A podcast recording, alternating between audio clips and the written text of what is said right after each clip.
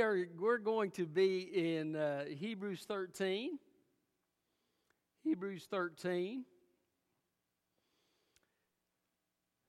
Martin Luther uh, tacked his 95 Theses on the door at Wittenberg, and the world was changed as the doctrine of salvation by grace through faith in Jesus Christ alone. But for Martin Luther, it was a hard road. Uh, he was uh, opposed, he was attacked, um, he was actually uh, intimidated by uh, the church he was a part of and uh, had to flee for his life at one point. But God sustained him through it and he overcame. And because they went back to the scripture, God changed Europe, He changed America later on, and uh, we are still reaping the benefits of that today. Uh, you know, I'm convinced that when difficult times come, we don't need to be intimidated by the world. We need to persevere by faith in the power of the Holy Spirit uh, to accomplish what God has laid before us. The scripture says in Romans 8, we're more than conquerors through him who loved us. And so here in uh, Hebrews 13, he's actually given some instructions. He, he's told them in the letter itself that um, there, there are challenges that they're facing. Uh, some of them were being tempted to go back to Judaism, uh, and uh, some of them were dealing with persecution. But he says, Look, I, I want to give you some practical instruction to help you overcome in this difficult time that you're facing uh, so that you can win the victory and live victorious Christian lives. And so um, we need, by faith, to live the victorious Christian life God has called us to. And some of the things we're going to look at tonight will help us in doing that. Uh, the title of my message is Overcoming in Challenging Times. Overcoming in challenging times. If you look with me at verse 1, let's read this scripture together. Uh, Let brotherly love continue. Don't neglect to show hospitality, for by doing this, some have welcomed angels as guests without knowing it. Remember those in prison as though you were in prison with them, and the mistreated as though you yourselves were suffering bodily. Marriage is to be honored by all, and the marriage bed kept undefiled, because God will judge the sexually immoral and, adul- and adulterers. Uh, keep your life free from the love of money. Be satisfied with what you have, for He Himself has said, I will never leave you or abandon you. Therefore, we may boldly say, The Lord is my helper. I will not be afraid. What can man do to me? Remember your leaders who have spoken God's word to you. As you carefully observe the outcome of their lives, imitate their faith. Jesus Christ is the same yesterday, today, and forever. So, overcoming in challenging times. How do we do that? Well, first of all, I want you to say we need to, to keep loving people. Keep loving people. You know, sometimes in a difficult time, the temptation is to focus on what is wrong. Uh, we focus on the problems. Maybe we're even anxious about the problems. We're worried about the problems. Maybe we're praying about the problems. Nothing wrong with praying about the problems, but uh, we need to make sure that we do not lose uh, that focus on other people and the love for other people that God has called us to. Uh, we need to love the people of God. Sometimes uh, God's people are easy to love, sometimes they're not as easy to love. But we need to love God's people in good times and bad. Uh, he has spent some, some time encouraging them. They had some who were absentees. Uh, he, was, he was encouraging them to encourage those people to, to be in, in the assembly and to, to be serving God. Uh, but also, uh, there were some who just weren't fulfilling their potential. And so he challenges them. He says, Look, uh, uh, don't be dull. Listen to the Lord. Uh, do what God's calling you to do. Uh, but he, he encourages them look, you need each other. Those of you who are strong, you need to minister to those who are struggling. You need to have your eyes open to them. And, and so he's, he's again reminding them love, let brotherly love remain, he says in verse 1. And uh, he, he talks about uh, showing hospitality. Uh, they would do that a lot of times for the Christian ministers who would come through. Um, and uh, it, those who were, who were strangers, especially in those climates where there's a lot of desert and so forth, there's, it's very important uh, to be able to find places where you can get water and, and shelter. Um, but we're called to love others. And one way that we do that is by showing hospitality. So there may be somebody that uh, God wants you to invite over uh, to your home. Uh, in those days, hospitality would involve um, welcoming that person into your home, uh, usually involved a meal and an invitation to stay the night. Uh, and the men of the house would sleep out in the open area with the guest uh, uh, in, um, uh, in that open area uh, until the next morning. And that would probably be weird for us today, uh, you know, if you offered to do that. But, um, but the idea is the main point is that we show love to other people because God has called us to do that. And sometimes that may mean giving up a little bit of our convenience, a little bit of our uh, routine to reach out to somebody who is in need. Uh, another thing he specifically mentions is ministering to those who are in prison. This was especially important because they were dealing with persecution. And so in those days, it wasn't like today where if you're in prison, you get three squares a day in cable TV. Uh, in those days, if you went to prison, nobody was, the government was, wasn't going to, to feed you or clothe you. Uh, you had to rely on people outside who were friends or family members to bring you what you needed, or you were out of luck. And so uh, the Christians had a, a, very good reputation of ministering to people in prison, especially those in the body of Christ who were being persecuted. And so they would bring food, they would bring clothing, uh, and often would uh, provide the prayers and so forth that would bring encouragement uh, for those people who are in prison. So, um, uh, this was another way that they could love people in a very practical way. Uh, so, y- you have people around you in your family, uh, friendships you have, uh, maybe work relationships, or uh, p- what you do in your leisure activity. You know some people there. look for those opportunities that God gives you to love people. Uh, and sometimes it could be uh, just being kind to somebody. Other times it may mean share the gospel uh, with that person as you have that opportunity to do so, and that person is open to do so. But we need to be open to God and let God interrupt us in our daily activity to do what He has called us to do. And uh, love is such a powerful thing.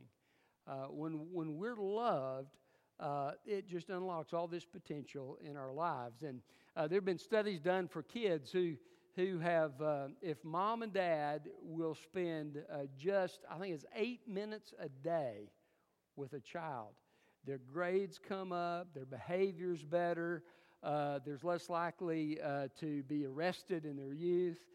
all of these positive things come just from showing a little bit of love the same thing is true spiritually in the church. As we love God's people, it is a powerful thing, and God can use it uh, to really bring some great transformation there. So, um, overcoming in difficult times, no matter what may happen in the circumstances in the world, we got to continue loving God's people. We got to love people outside the church as well.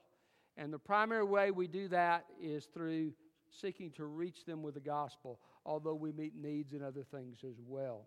So, um, overcoming in challenging times, how do you do that? Well, first of all, keep loving people. Secondly, keep honoring marriage. Keep honoring marriage. Look at verse 4. Marriage is to be honored by all, and the marriage bed kept undefiled, because God will judge the sexually immoral and adulterers. So, uh, the challenging times, the world wasn't much different then than it is today. A lot of people believe that the letter of Hebrews was written to a church in Rome. Uh, if that's the case, there were very definitely many immoral activities that took place in Rome. Uh, immorality was embraced in many ways uh, in Rome, uh, as in much, much of the world of that day, as in our world today. But Christians are called to follow God and, and to honor marriage. I think marriage provides a, uh, a special bond that gives a special stability in difficult times. When, when, when marriage is working the way God wants it to work, where uh, both parties are walking in the Spirit, they've got the fruit of the Spirit love, joy, peace, patience, kindness, goodness, gentleness, faithfulness, and self control. Uh, and both of them are putting one another ahead of themselves. There's prayer that's going on. Uh, the scripture says a threefold cord is not easily broken. When you've got husband, wife, and Jesus, that's powerful cord indeed. And uh, it helps to sustain through very difficult times. Uh, it, you know, my wife has put up with me uh, over the years and uh, has heard me at times uh, in my discouragement or at times in, in my frustration. And she has been a support and she has listened to me and she has prayed for me. And sometimes she's told me, you need to get your attitude straight, you know, and uh, when I needed that, you know, so, uh, and, and, you know, what a blessing that is. And, and it helps you kind of process things and, and work through things.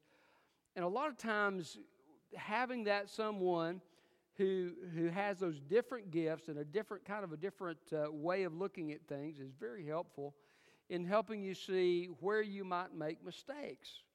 And so God kind of helps us navigate those difficult times, a lot of times, through a good, strong marriage. And so, uh, also, when marriage is honored, there's not a quenching of the Holy Spirit due to sin. Uh, so, at least in that area. So, so that's helpful as well. Now, of course, marriage, we're talking marriage here would be as God defines it in Scripture a marriage between one man, one woman, uh, for a lifetime. Uh, and so um, this, is, this is God's uh, uh best and His plan. So, um, so to keep honoring marriage, to keep uh, valuing marriage. I, have talked to, to people who said, you know, uh, I don't really see the need to get married. I think marriage is out of date. I think marriage is unnecessary. And I don't believe that's true. Marriage is a picture of Christ's love for his church and Christ's relationship with his church. A, picture of God's relationship with Israel in the Old Testament. Uh, marriage is intended to be a picture to our, to our kids of what God is like, to the world of what Christian relationships are like. Okay, now it doesn't always happen that way, but that's what it's intended to do. But it's also intended to bring us a little bit of a taste of the fellowship and the oneness that is found in commitment. That's a very important word. And, and that commitment that we make in marriage to one another, it provides a security and a freedom to have a deeper relationship with that person because there's a security there. Uh, and so um, God has designed it to bring blessing. The fact that it's sometimes it, that, that uh, because of our sin nature and because of the evil one, that marriage can be hard doesn't change the fact that God had a good purpose for that. And uh, as both parties are, are seeking to walk in Him, it can be a, a very great blessing. So, uh, overcoming in challenging times, how do you do it? Well, keep loving people, keep honoring marriage, Thirdly, keep trusting God. He says um, in verse 5 keep your, your life free from the love of money. Be satisfied or content with what you have. For he himself has said, I will never leave you or abandon you. Therefore, we may say, The Lord is my helper. I will not be afraid. What can man do to me. So he's saying, look, be content with what you have and just trust God. You say, well, I thought there was inflation in the economy. Just keep trusting God. One scripture says, I've never seen the righteous forsaken or their seed begging for bread. Uh, well, what about my retirement? I've heard that my retirement's going to lose all its value. Keep trusting God. You see, ultimately, our retirement doesn't provide our security, God does. We're in His hands. And by the way, the government doesn't provide security either. Sometimes you need security from the government, right? Uh, God is our security. So we can be content, we can relax. There's nothing wrong with planning, there's nothing wrong with putting money aside. There's uh, scriptural principles that talk about saving for the future and those kinds of things. But ultimately, we don't put our trust in those things. We put our trust in God. And that frees us. You know, when, when things are hard, when you're having difficulty in your life, especially if you're like some of these who in, in Hebrews, they had their homes taken. Can you imagine that? Uh, government comes to your house one day and says, uh, We're seizing your house, and we're seizing your car, and you're out of here. Well, where am I going to live? I don't care. You're out of here. You know, and, and that's what they were having. That's what, that's what was happening to them. But Paul says, look, uh, trust God. He'll supply what you need. And so um, we know that God is able. Uh, I like what he sent Peter out when the tax collector came around. Peter, he said, go fishing. Now, that's my kind of IRS right there. You go fishing to get your money uh, to pay. And so uh, Peter goes out, he catches the fish, and there's a coin in the, in the mouth of the fish, and he takes it and he pays the tax. And listen, God can provide coin out of fish's mouth, He can provide uh, oil that continues on and doesn't fail until a famine is over. He can provide manna in the wilderness. Uh, he can send ravens to feed his prophet. So, guess what? God can take care of you and he can take care of me. We just need to keep trusting God. And so, when times are hard, listen, there may be challenges, there may be concerns. We take those things to God in prayer, but we ultimately must trust God. You say, well, how do I do that? Well, one way to do it is just to tell God when you're struggling with it. Say, Lord, I, I am struggling with my faith. I believe, Lord, help my unbelief. And God will help you. Uh, be filled with the Spirit. Keep your sins confessed and, and ask God to fill you with His Spirit because the Bible says that one of the fruits of the Spirit is faithfulness, or it can also be translated faith. So the Spirit of God can trust through us in the midst of circumstances. And we can ask God to do that through us and, and to give us surrendered hearts and, and trusting heart so that, that uh, He can give us that peace that passes understanding. So, um, uh, overcoming in challenging times, how do you do it? Well, keep loving people, keep honoring marriage, keep trusting God, keep remembering your leaders. He says, Remember your leaders who have spoken God's word to you. As you carefully observe the outcome of their lives, imitate their faith. Now, uh, you, you say, Well, I've seen a lot of things in the news lately that God's leaders aren't doing too well. Well, that, that is the case in some instances. Um, some believe that he is talking here about those who have led the church and established this church in Rome who have now finished their ministry and have died and gone to be with Jesus. Uh, these would be kind of your spiritual heroes type of thing. Um, I, there's some spiritual heroes I have that are dead and with the Lord, and uh, I have learned some great things from them. Um, I learned from W.A. Criswell about doing a library and how to study for a sermon and uh, about prayer and uh, some, some of these things. Um, Adrian Rogers, uh, such a godly man. Uh, I think he was just anointed by the Spirit of God, and, uh, and, and he was one of my heroes growing up. I saw him stand for what was true and what was right and what was just. And, uh, and uh, you know, um, you say, well, I don't see a whole lot of folks around like that anymore. Well, you may not, but there are some that we can remember, right? And if all else fails, we can remember those that are in the book, right? so, uh, and learn from that. Learn from what they did. Learn that from their heart. Learn from their, their uh, righteousness and what they did and how they sought the Lord. And uh, we, we have the great blessing of uh, having books. Uh, we have books that are written uh, by a lot of dead guys, right? Uh, people, I could read. Uh, I don't know Martin Luther. I talked about Martin Luther earlier, but I guess what? I have read some of his teaching and some of his commentaries, uh, and uh, that's some old stuff compared to where we are today. I mean, this few, you know, few hundred years, and so. Um, so uh, God has given us some ways to do this, but we remember these leaders and we remember the godliness that's there, and we learn from it, and we put those things into practice. Paul said, Follow me as I follow Christ. Now, if somebody's not following Christ, don't follow them, right? Uh, if I'm disobeying God, please don't follow me, okay? please, please say, I'm not going to do that. That is against the Word of God. Hopefully, I'm not doing that kind of stuff. But, uh, you know, Paul said, Follow me as I follow Christ. But when you have somebody who's godly, I, we, had, we, had a, we had an old lady who sat on the front pew of our church, the church I served at as a music and youth pastor, my first church where I got a paid salary. It was, uh, I enjoyed that place. There were a lot of really good people there. But uh, she was a, had been a pastor's wife, and, and she, it was so impressive. She never brought, brought her Bible to church because she didn't need it.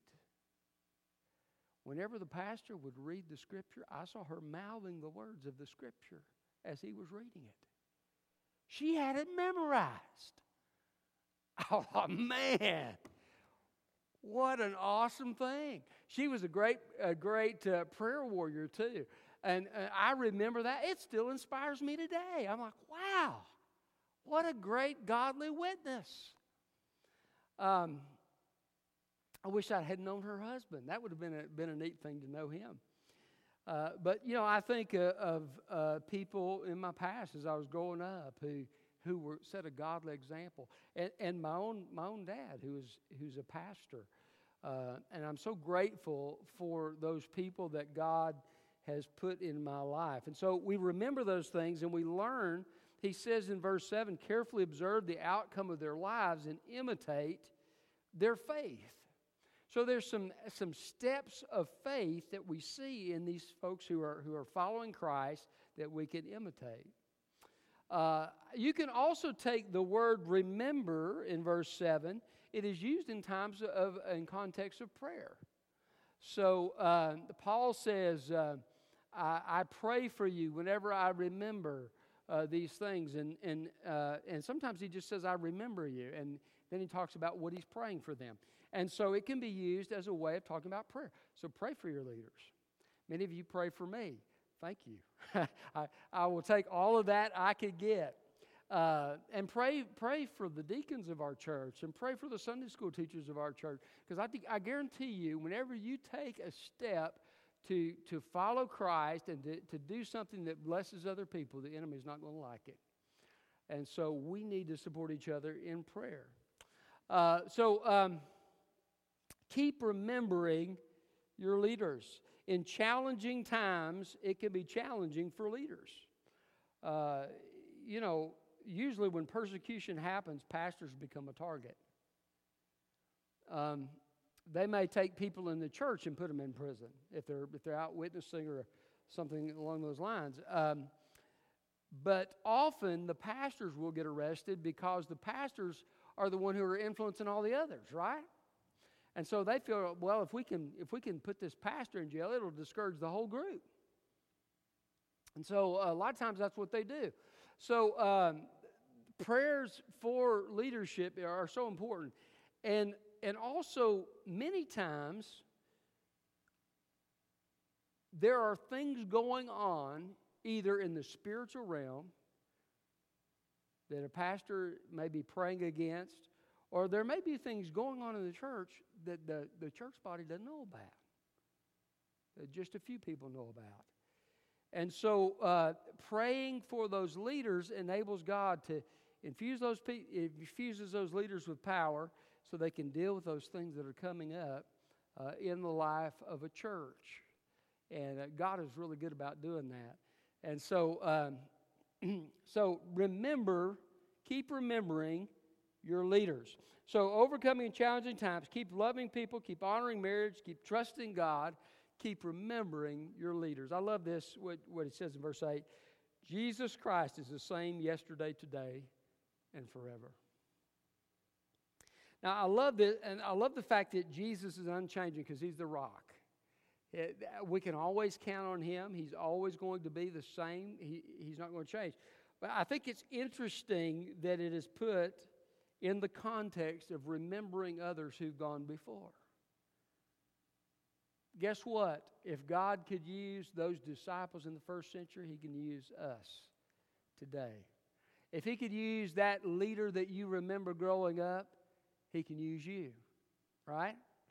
Uh, and so He's saying, look, what worked in the past is going to work in the present. God doesn't change. Prayer still works. The Word of God is still powerful. The gospel is still the power of God unto salvation. None of it changes. Keep doing the things that God has told us to do in His Word. And, uh, and, and you will overcome in the circumstances that you face. Um, we keep our eyes on Jesus, don't we? Um, and I think uh, in the background of all of these, these practical instructions he's giving is what he has said before about Jesus that Jesus is utterly sufficient. How can I keep on loving people? How can I honor my marriage the way I need to honor it? How can I fulfill these things and, and follow the example of those in the past? I can only do it in Christ's strength. But praise God, He is up to the task. He holds the universe together by His power. He is King of kings and Lord of lords. He tells the ocean how far it can go. I can trust Him. And I can overcome as I take these simple steps of faith because Jesus is who He says He is, and He does not change, and He will always be faithful. Jesus, when he, when he gave the Great Commission, he said these words Lo, or behold, I am with you always, even to the end of the age. There'll never be a time that we will face in this life that Jesus doesn't walk with us through that season. And uh, because of that, we can overcome even in challenging times. Let's pray. Father, thank you for your word. Thank you, Lord, for uh, sustaining us in challenging times, for providing the power and the grace that we need. Lord, no matter what may happen around us, no matter what the difficulties may be, help us continue to love people, to continue to honor marriage, and uh, Lord, to remember those who've gone before. And God, help us to continue to trust you. Help us fulfill the purposes you've given us to fulfill. Help us to be overcomers through the power of our, our great Savior and through the Holy Spirit He has sent to sustain us and help us. And Father, for those who don't know Christ, I pray that today would be the day they would give their hearts to, to, to Christ. And we pray it in Jesus' name.